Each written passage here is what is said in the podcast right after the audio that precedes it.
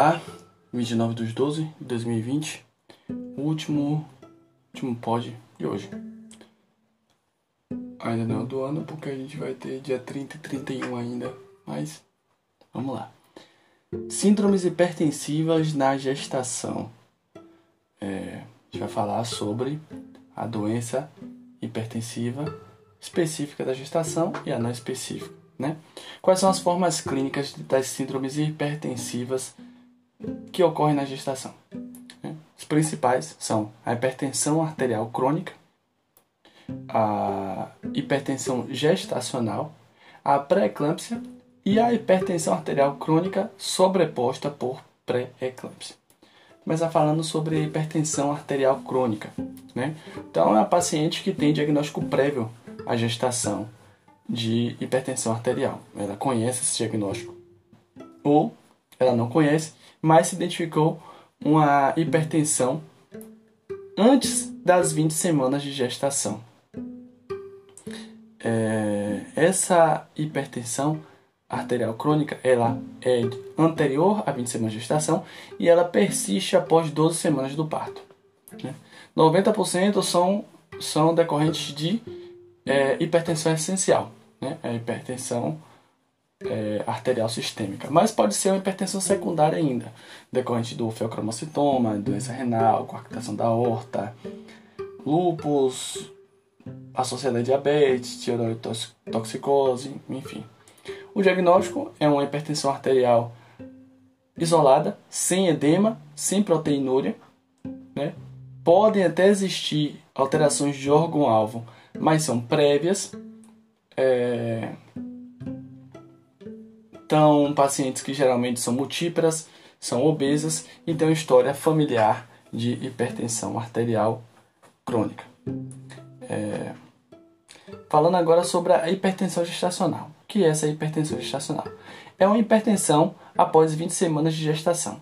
O valor é baseado em uma pressão maior ou igual a 140 por 90. Então, pressão arterial maior que 140 por 90 após 20 semanas de gestação é uma hipertensão da gestação. Né? Mas para ela ser uma hipertensão gestacional, ela não pode ter nenhum sinal ou sintoma ou alteração laboratorial que feche diagnóstico de pré-eclâmpsia. De qualquer sorte, 25% dessas hipertensões específicas da gestação vão evoluir para a pré-eclâmpsia. E se por acaso ela persistir após 12 semanas de parto, ela vai se mudar o diagnóstico para uma hipertensão arterial crônica. Né? É, e aí a gente vai falar de pré-eclâmpsia. Né? Pré-eclâmpsia a gente começa aos eventos específicos da gestação que mais chama atenção. Pré-eclâmpsia é uma hipertensão maior ou igual a 140 por 90 em duas medições que ocorrem após 20 semanas de gestação, associado à proteinúria ou lesão de órgão-alvo pode haver a sobreposição a outros diagnósticos de hipertensão e ela desaparece até 12 semanas após o parto. Se ela persistir após 12 semanas após o parto, é uma hipertensão arterial crônica. Quais, qual então a gente fala de é, uma hipertensão após 20 semanas associada a proteinúria ou lesão de órgão-alvo. Como essa proteinúria?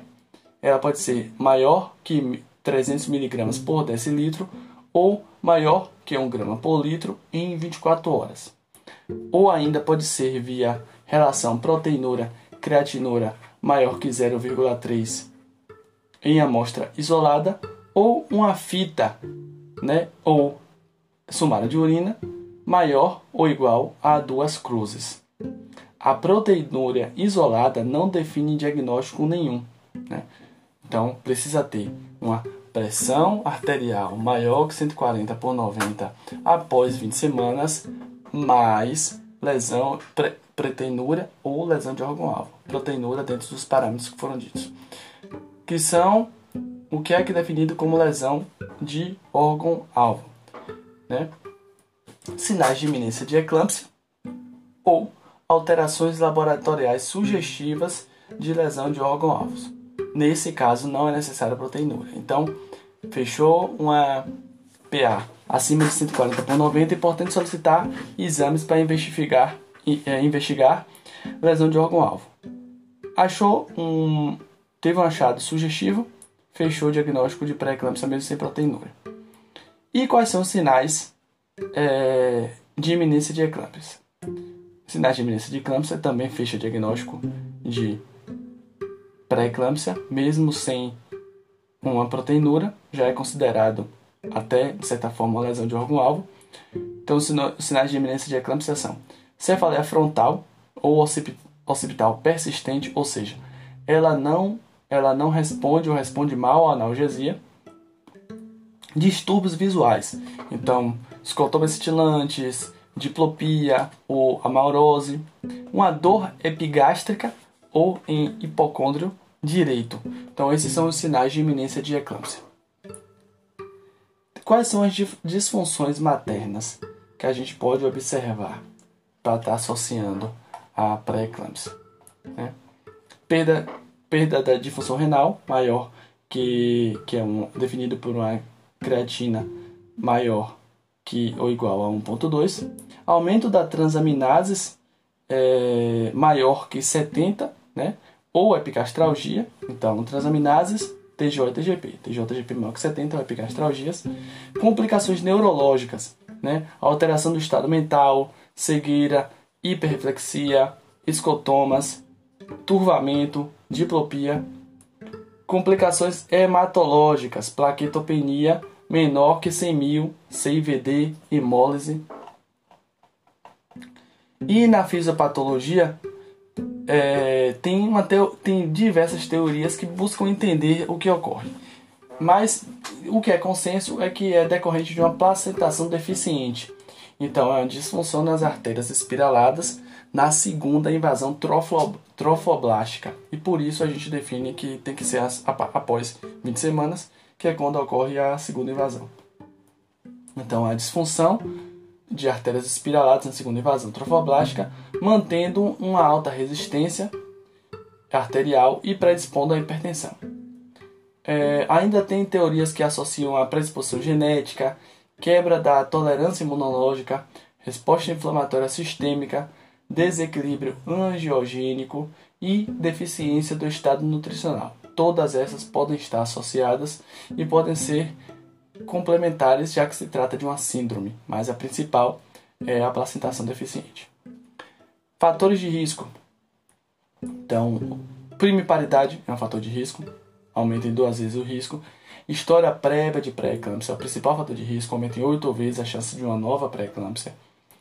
História familiar de pré-eclâmpsia, é, nefropatias, hipertensão arterial crônica, diabetes, colagenoses, obesidade, trombofilias, idade materna avançada, doença trofoblástica gestacional, por conta de um número maior de uma placentação alterada, gemelaridade por conta de uma placentação mais intensa e hidropsia fetal. Quais são os sinais de pré-eclâmpsia grave?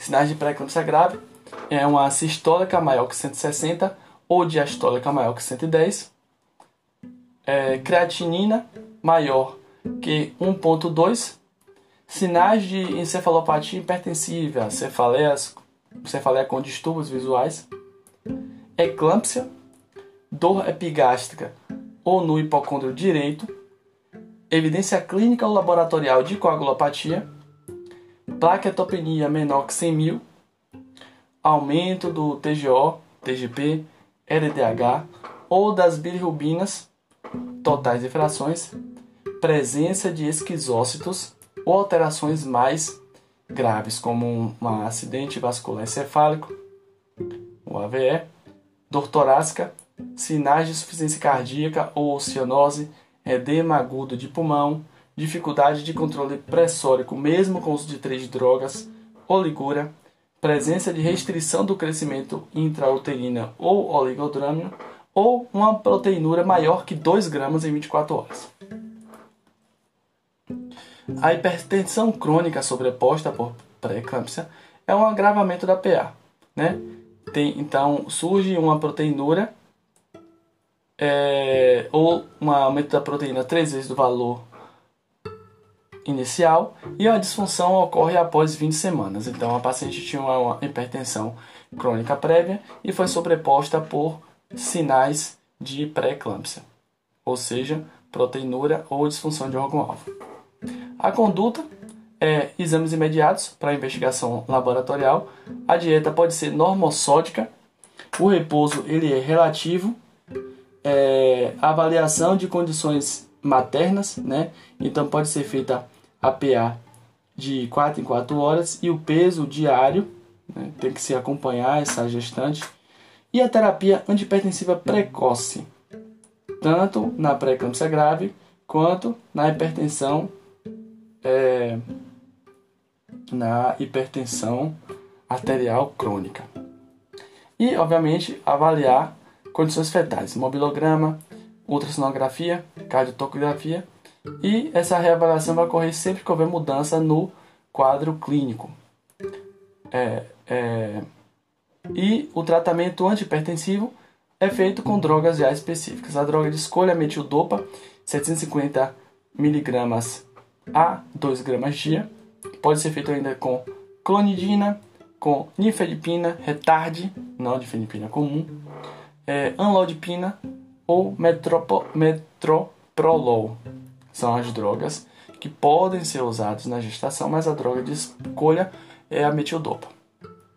E de exames laboratoriais é importante solicitar o hemograma completo, plaquetas, né, que vem geralmente junto, LDH, bilirrubinas totais e frações, creatinina, TGP, que é importante, e a proteinúria. Né?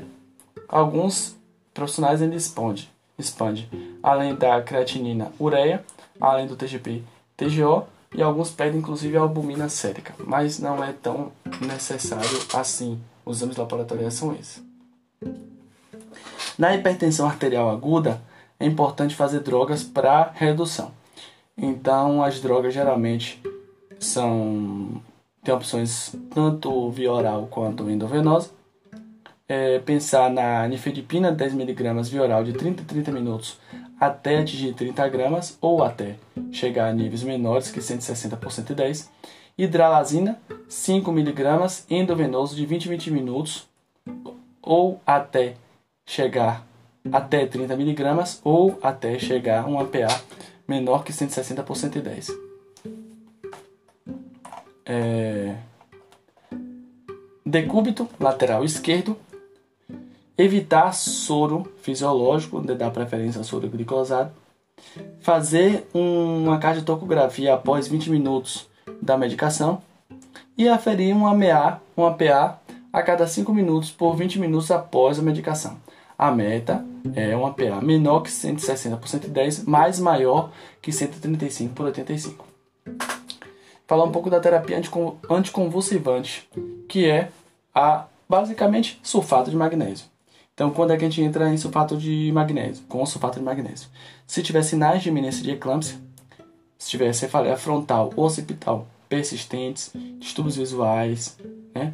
dor epigástrica ou hipocôndrio direito, durante o trabalho de parto e antes da cesárea, pode-se considerar se manter esse sulfato de magnésio por duas horas após parto ou após a última crise convulsiva. É, e também na eclâmpsia com sinais de gravidade. Síndrome HELP e se a PA for maior que 160 por 110 de maneira persistente, ou seja, um PA que não, não responde ao tratamento. O esquema, né, são dois esquemas que podem ser feitos. É, o esquema Zussman e o esquema Pritchard. É, o esquema Zussman vai fazer um ataque de 4 gramas de sulfato de magnésio, vai fazer 80 ml de sulfato de magnésio a 50% em é, 2 12 ml de água destilada e vai fazer um IV de 5 a 20 minutos.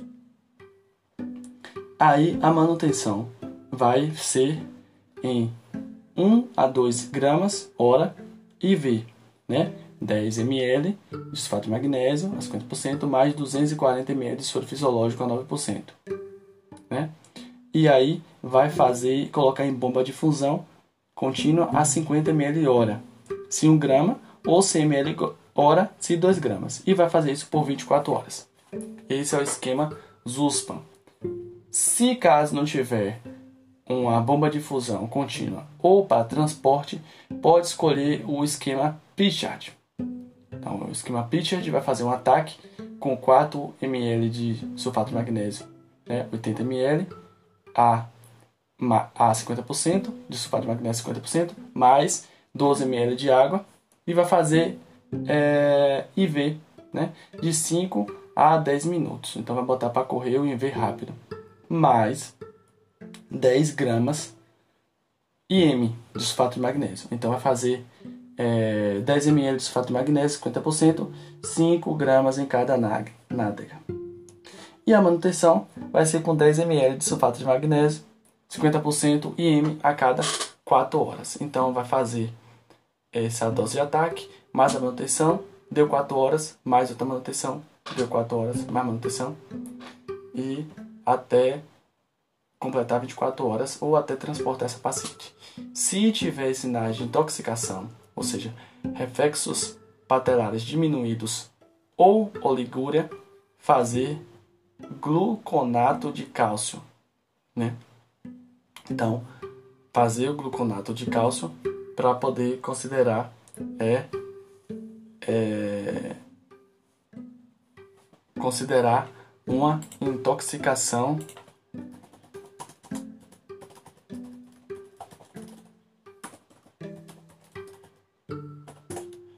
uma intoxicação.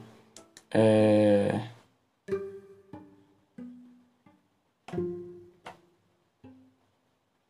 É...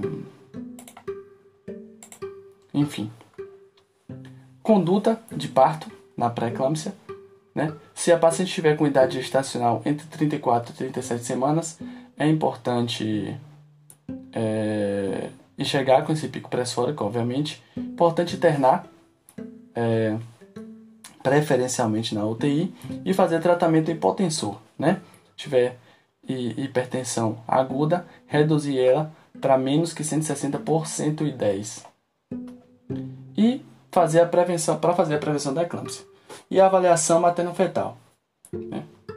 É, ultrassonografia, Doppler, perfil biofísico fetal completo. Após 24 horas, se não tiver sinais de alteração visual, a conduta pode ser conservadora, repouso relativo, avaliação constante do binômio e parto com 37 semanas. Se tiver sinais ou sintomas de alterações visuais, a conduta tem que ser resolutiva, né? Parto. E se tiver síndrome HELP, eclâmpsia, edema de pulmão, PA, sem controle, creatinina maior que 1.2, é, ou suspeita de DPP, RMPO, trabalho de parto prematuro e alterações fetais, é importante garantir a conduta resolutiva. Né? Se a idade estacional estiver é, entre 24 e 34 semanas, vai ser conservadora se a condição materno-fetal for estável. Se tiver instável, o importante é interromper a gestação, porque a mãe é prioridade. Então, se for possível controlar essa gestação, é ótimo. Se não for possível, interromper a gestação, porque a mãe é prioridade.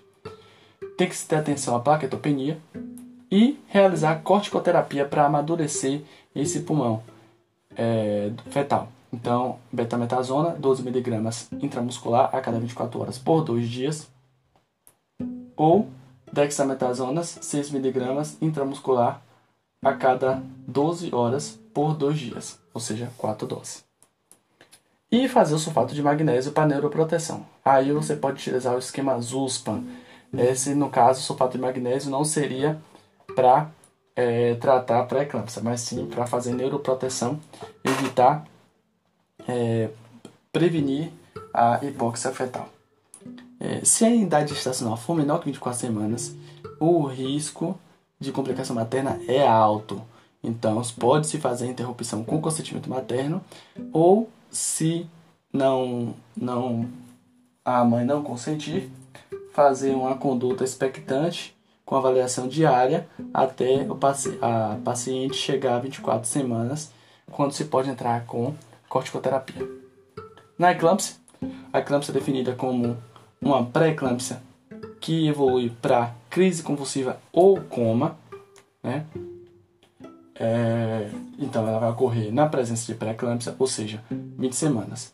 A gente vai pensar em outro diagnóstico se for antes de 20 semanas, ou se for casos refratários, ou se a paciente tiver um déficit neurológico, é, ou alterações visuais persistentes. Se por acaso recon, reconvulsionar após essa sulfatação, que é a droga de escolha para poder prevenir a, o tratar a pré-eclâmpsia, né, no esquema ZUSPA preferencialmente ou no Pritchard, se reconvulsionar, fazer mais 2 gramas de sulfato de magnésio de ataque e 2 gramas a hora de manutenção.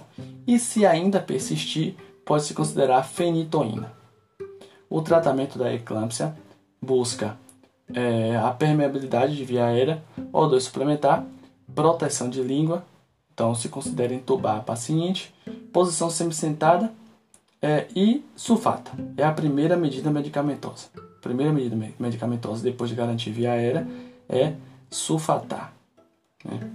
Tem até o ABCDE FG da, é, do tratamento da eclâmpsia, né? onde o A é garantir vias aéreas.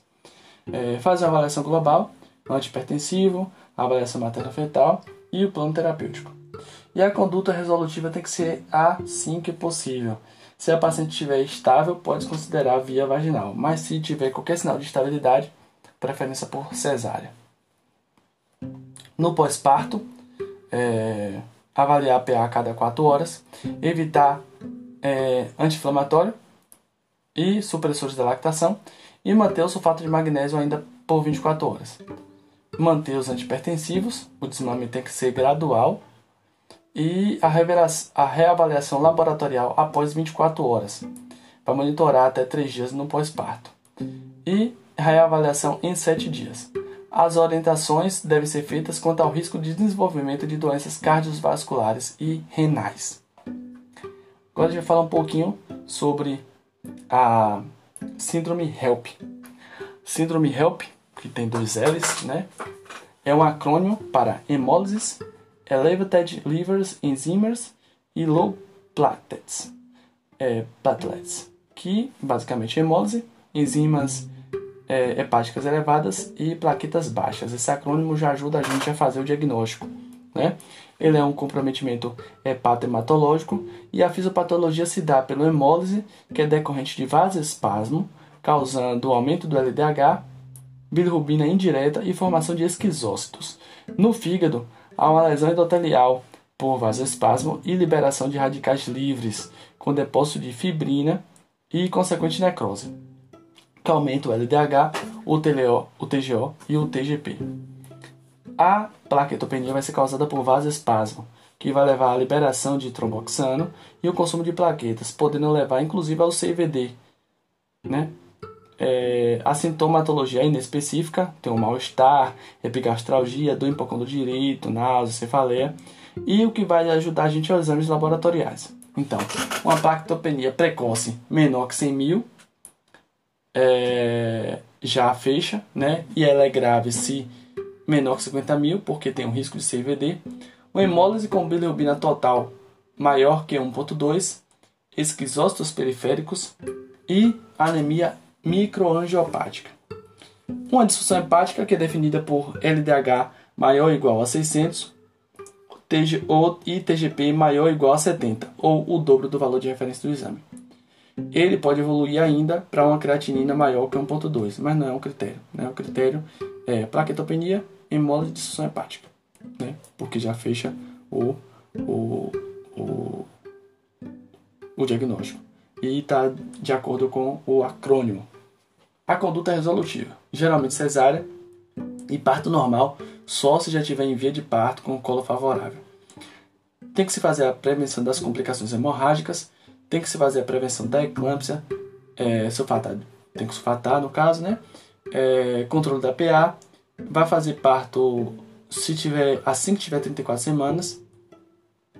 É, se tiver é, menos que 3 semanas, realizar é, e ausência de complica complicações, realizar menos que 34 semanas e ausência de complicações, considerar a corticoterapia pelo menos por um período, né, até mínimo de 4 horas antes do parto, e antipertensivo oral e sulfato de magnésio no puerpério. E, obviamente, exames laboratórios diários. No pós-parto, é importante que a paciente que tem síndrome HELP vá direto para a UTI, porque ela pode fazer uma piora transitória nas primeiras 24 horas, que é um momento que se deve ter o máximo atenção. A prevenção da pré-eclâmpsia é feita com cálcio de 1 a 2 gramas dias antes de 20 semanas ou AS de 60 a 150 miligramas dias antes de 12 semanas. É basicamente isso aí de pré-eclâmpsia. Tem um mundo ainda que pode ser dito, né? Tem coisas que é, pode ser colocadas como a suplementação de cálcio na dieta, que está indicada como profilaxia para pré-eclâmpsia em gestantes com risco aumentado. É, o Doppler, que vai relevar, revelar índice de resistência de, e pulsatilidade da artéria cerebral média fetal equivalentes a metade dos valores obtidos para os mesmos índices indica um padrão de centralização da circulação fetal. Isso é um indicativo de sofrimento fetal crônico insuficiência placentária. É... Os pacientes usam sulfato de magnésio em caso de redução da diurese para menos que 25 ml hora ou é, reflexos tendinosos abolidos, pode-se diminuir ou suspender o gluconato de cálcio. A gente só suspende completamente na depressão respiratória, que aí já já faz já é, o gluconato de cálcio já como antídoto para poder que é a o a acometimento mais grave. É,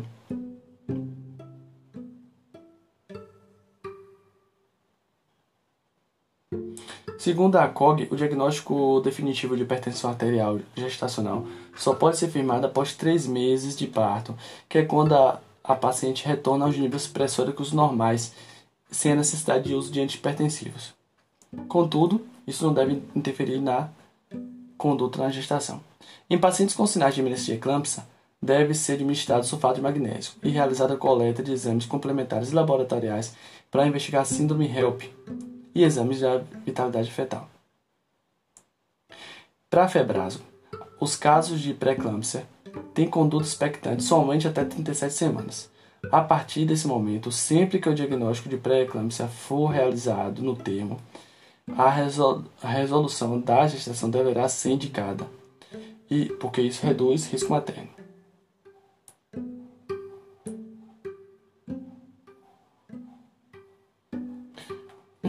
Basicamente isso aí.